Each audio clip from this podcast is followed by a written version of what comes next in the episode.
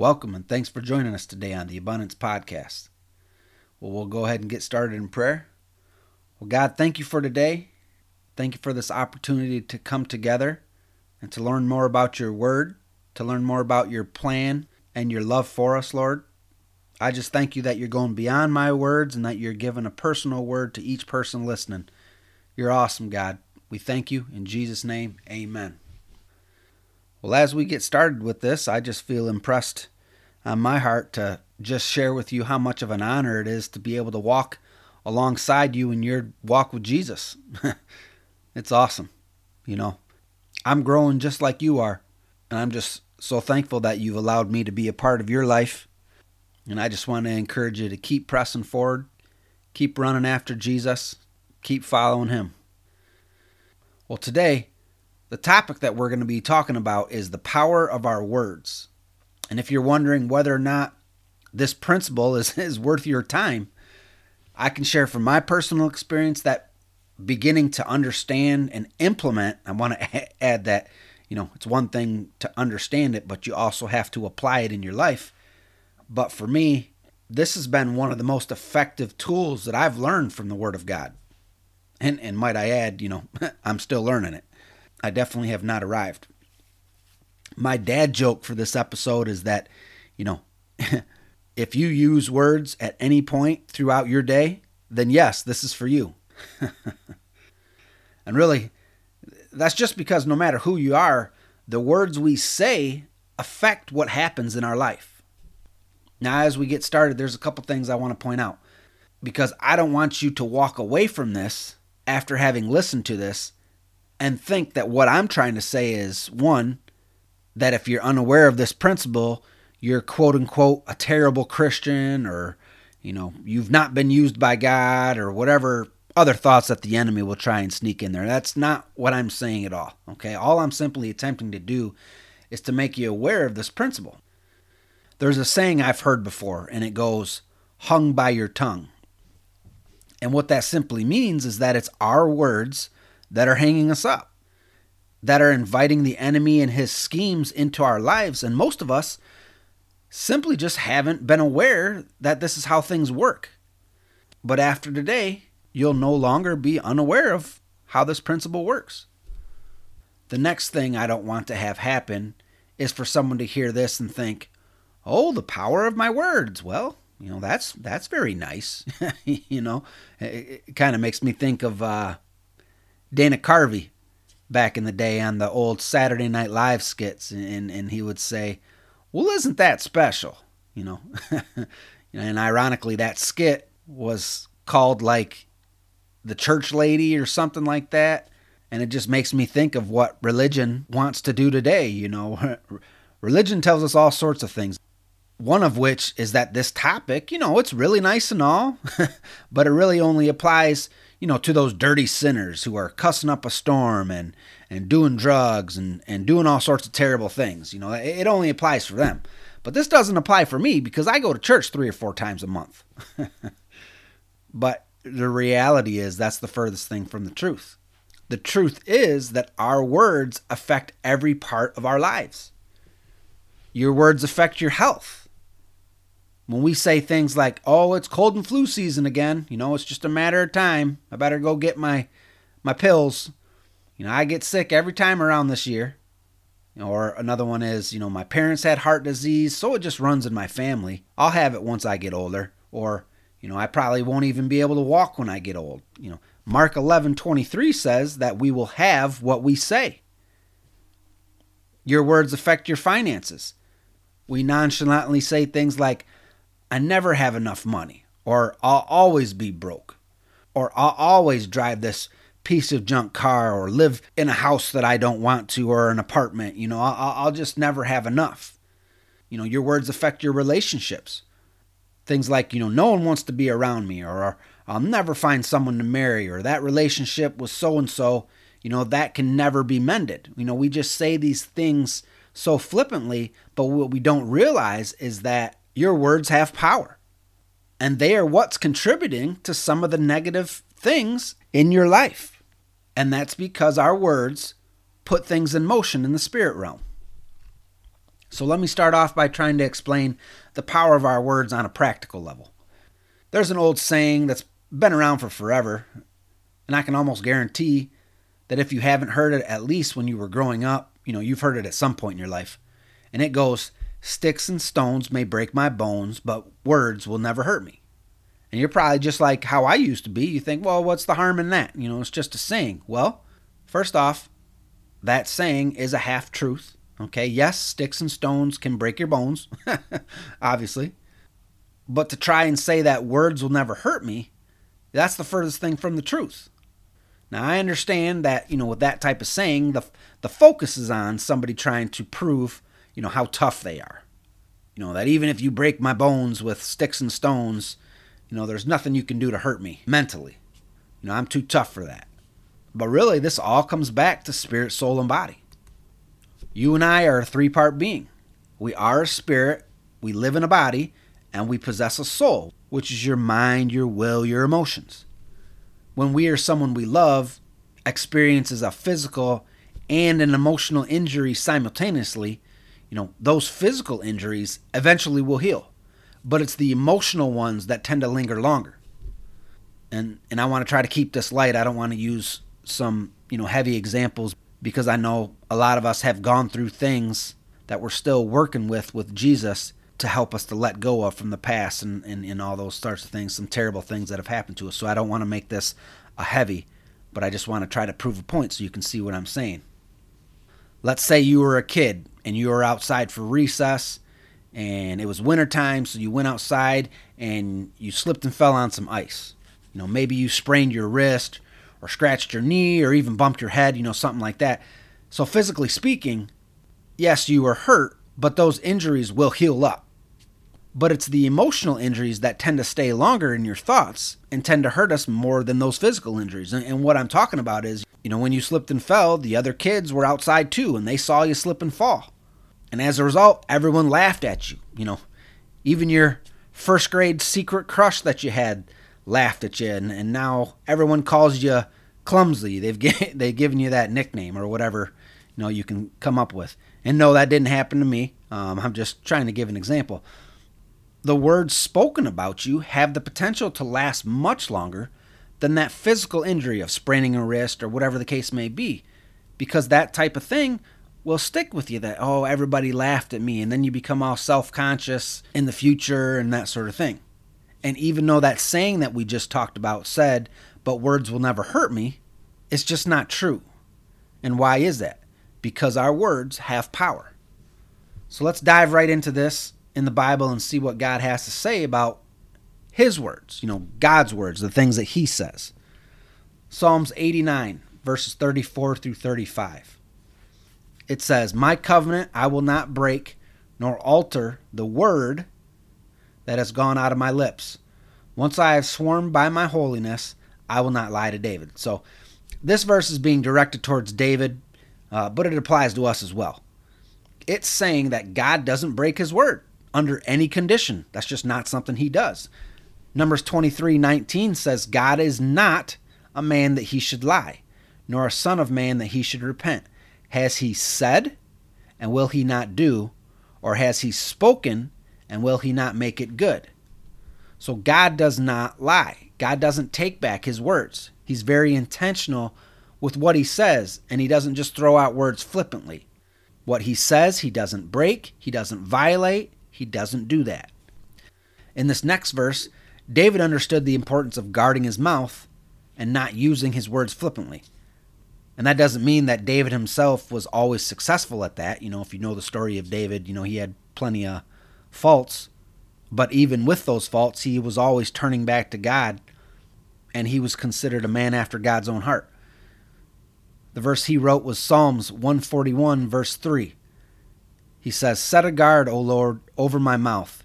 Keep watch over the doors of my lips. Now, my pastor used to be a builder, like a contractor. And he tells a story about how the hardware store where he bought his lumber had a sign that said, measure twice and cut once. And how every time he'd, you know, rip a board or cut a board, he'd realize that he should have measured twice because when he went to go use it, it wouldn't fit. So that piece of wood that he had to spend the money on would end up over in the scrap pile and wouldn't be able to be used because he cut it too small and that sort of thing, and he couldn't use it. So, same goes for us. We should think twice and speak once.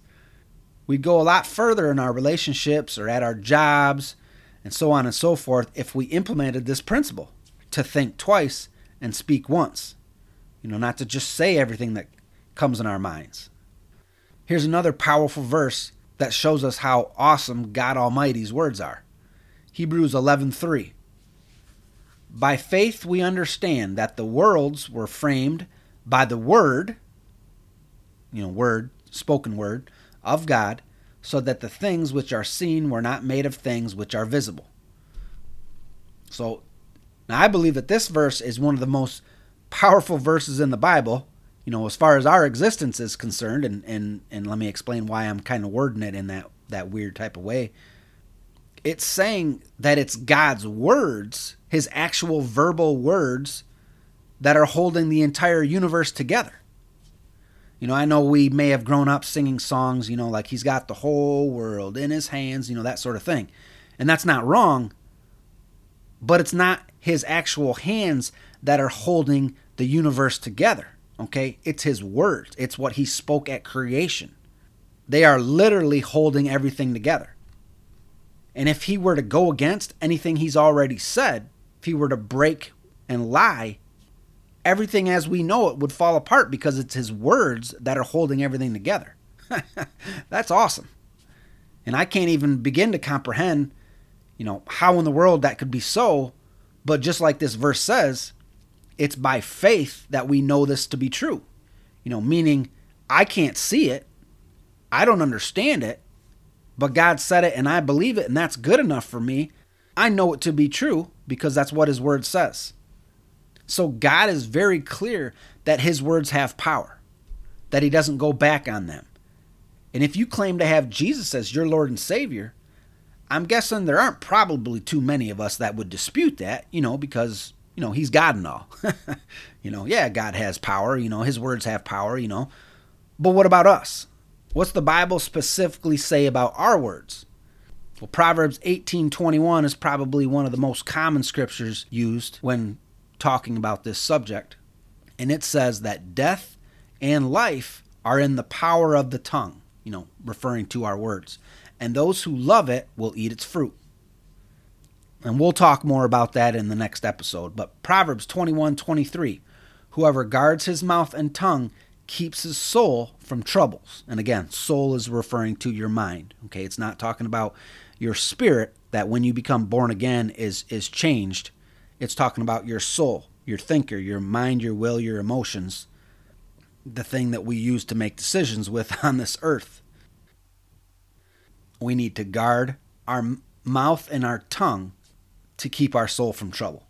And that really goes right along with that whole saying I we mentioned earlier of think twice and speak once.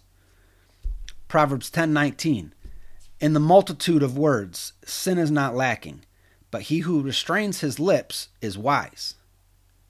Now, this, this verse is another one of my favorite verses. It's pointing out that the more words we speak, the better percentage we have of saying something stupid. And that really makes sense if you think about it. It's not saying that you will say something stupid, it's saying that the more words that come out of your mouth in the course of your day, the better chance you have of saying something that's not good for you. Someone who says, you know, 100,000 words in a day has a better chance of saying something wrong than someone who only speaks, you know, 10 words a day. And, you know, it's important to understand that this truth isn't limited to only the words that we verbally say. it also would apply in today's day and age to what we put out there on social media.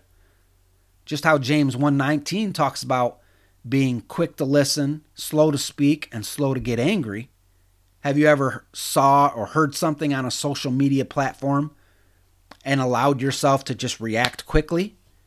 Now, there's a difference between reacting and responding. You know, reacting most likely is a situation where your emotions have got involved.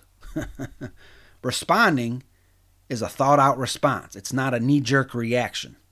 But like I said, have you ever seen something and then all of a sudden reacted and posted your differing opinion right away and woke up the next day and wished that you could have taken it back? you know, maybe you've typed something out that you didn't really need to.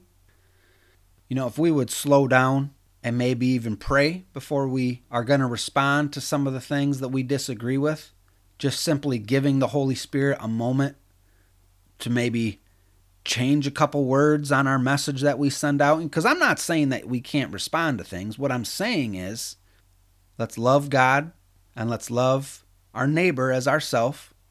It's good for people to know the truth, but it's also important that they are told it in love.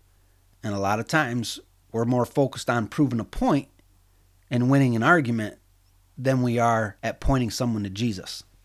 And like this verse says, he who restrains his lips is wise. God's word will make us look a lot smarter than we really are, and I can at least say that for me. Ephesians 4:29, and this is in the NIV version. Do not let, okay, you have a choice. Okay, do not let any unwholesome talk come out of your mouths, but only what is helpful for building others up according to their needs, that it may benefit those who listen. And that's pretty much what we were just talking about, you know. Is it going to benefit their needs? or is it all about us? Psalm 37:30. The mouth of the righteous speaks wisdom, and his tongue talks of justice. Matthew 12:34 at the tail end of that, so the B part of that through 35. And this is Jesus speaking. For out of the abundance of the heart the mouth speaks. A good man out of the good treasure of his heart brings forth, okay, and brings forth, that's just talking about speaking, good things, and an evil man out of the evil treasure brings forth evil things. Again, talking of your words. So whatever's inside you will eventually come out. You know, someone can be fake and and be a people pleaser and say whatever they feel people want to hear and and not really share how they really feel. And maybe that's to get ahead in life or whatever, I don't know. But there will come a time where what you believe in your heart will come out.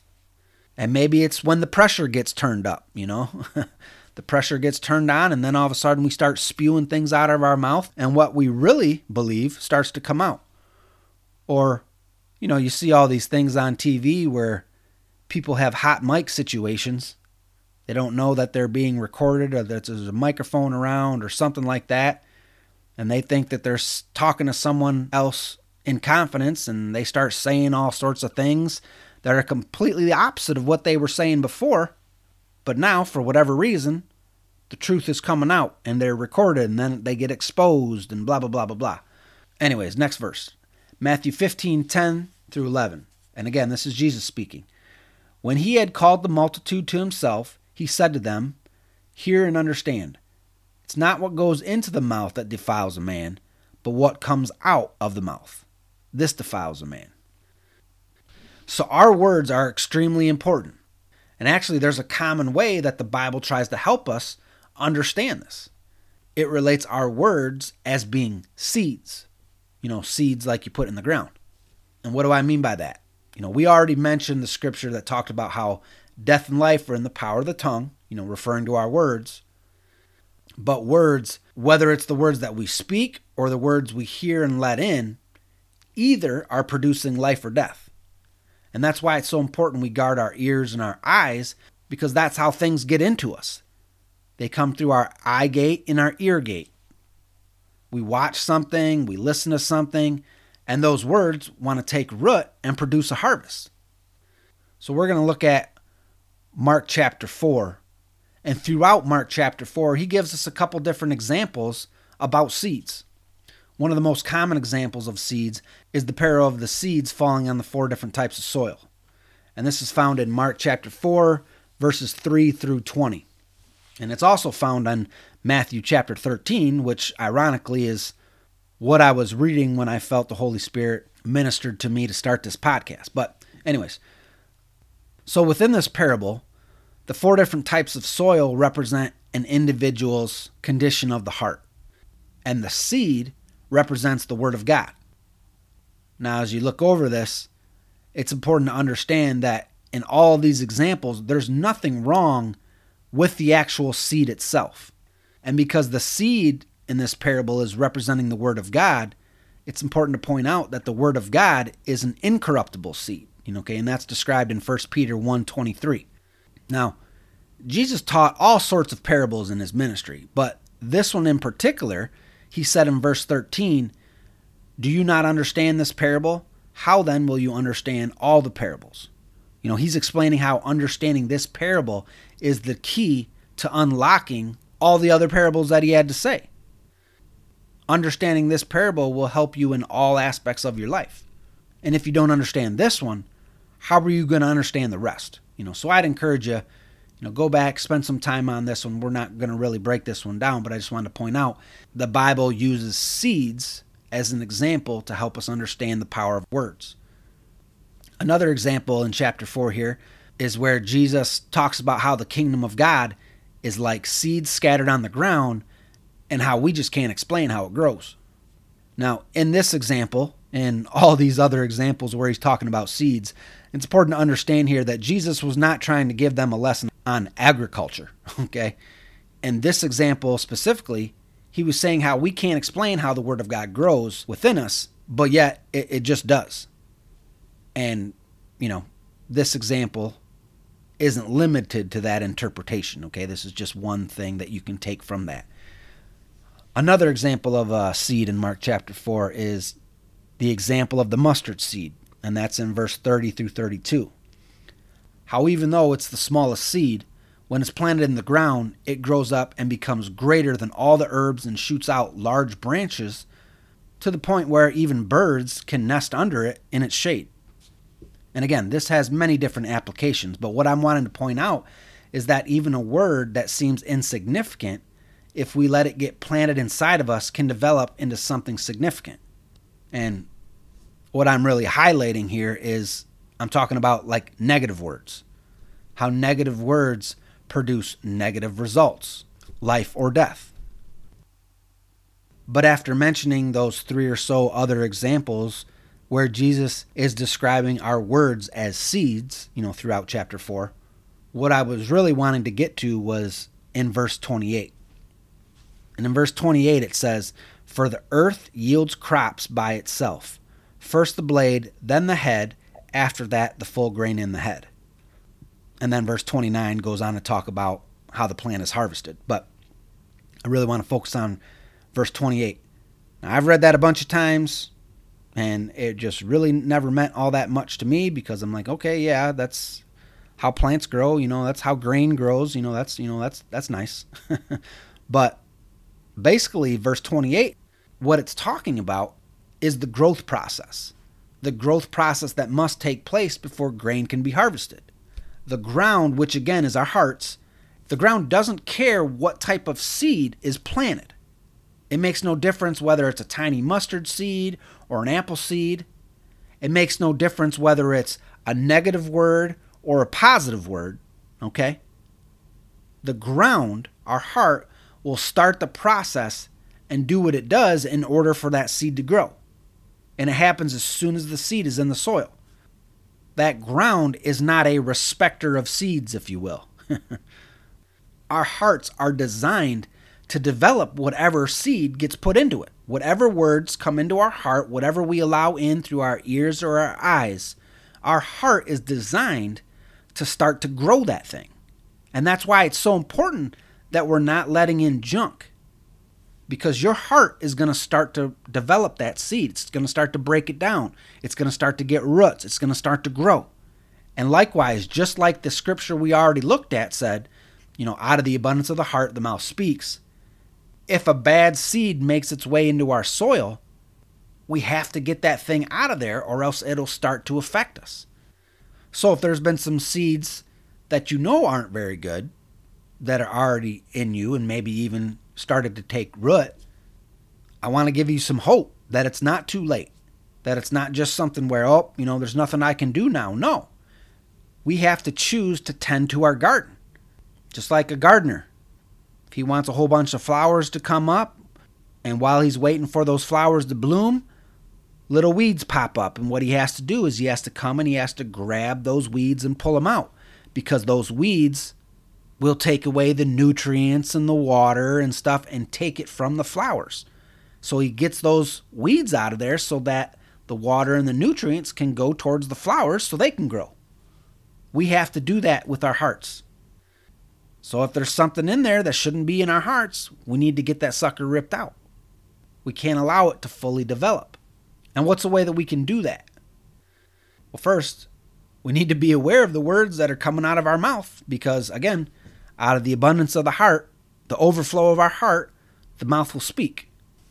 But along with watching the words that are coming out of our mouth, we also can use the authority that God gave us at creation when He spoke things into existence.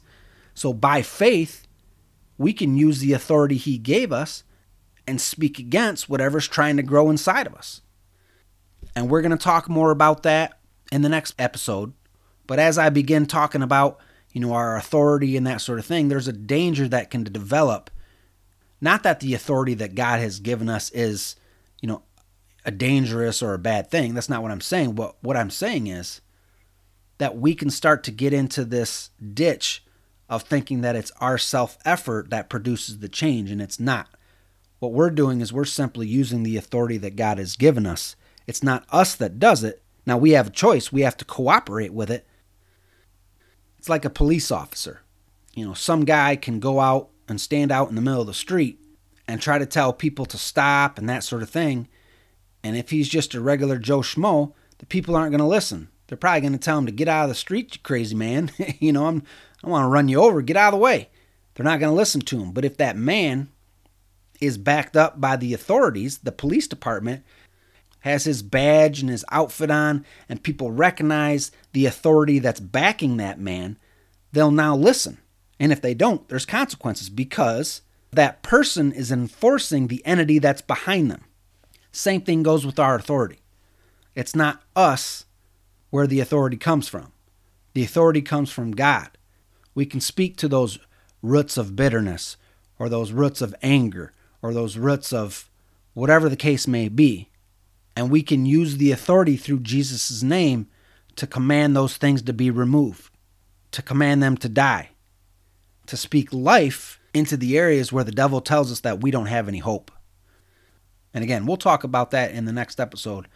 But again, why is it that this can happen? It's because our words have power. So it's important that we understand that we shouldn't be waiting around and be waiting for God to do something that He's already given you and I the authority to do because He backs us. And how does that happen? It happens through our words because our words have power. So today, if you've been listening to this and you'd like to have Jesus be the Lord of your life, I want to give you the opportunity to do that. It's not complicated, and that was by design. Romans 10:9 says that if you confess with your mouth the Lord Jesus and believe in your heart that God has raised him from the dead, you will be saved. So, do you believe that Jesus was God in the flesh and that he is the Christ? Do you believe that he was raised from the dead? If so, then let's simply speak it with our mouth.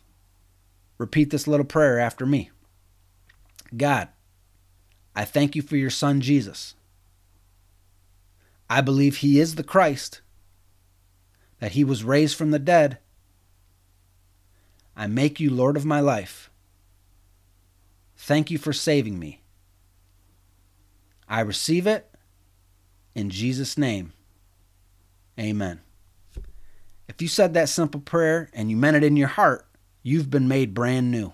The old has passed away, and God's Spirit is inside of you right now.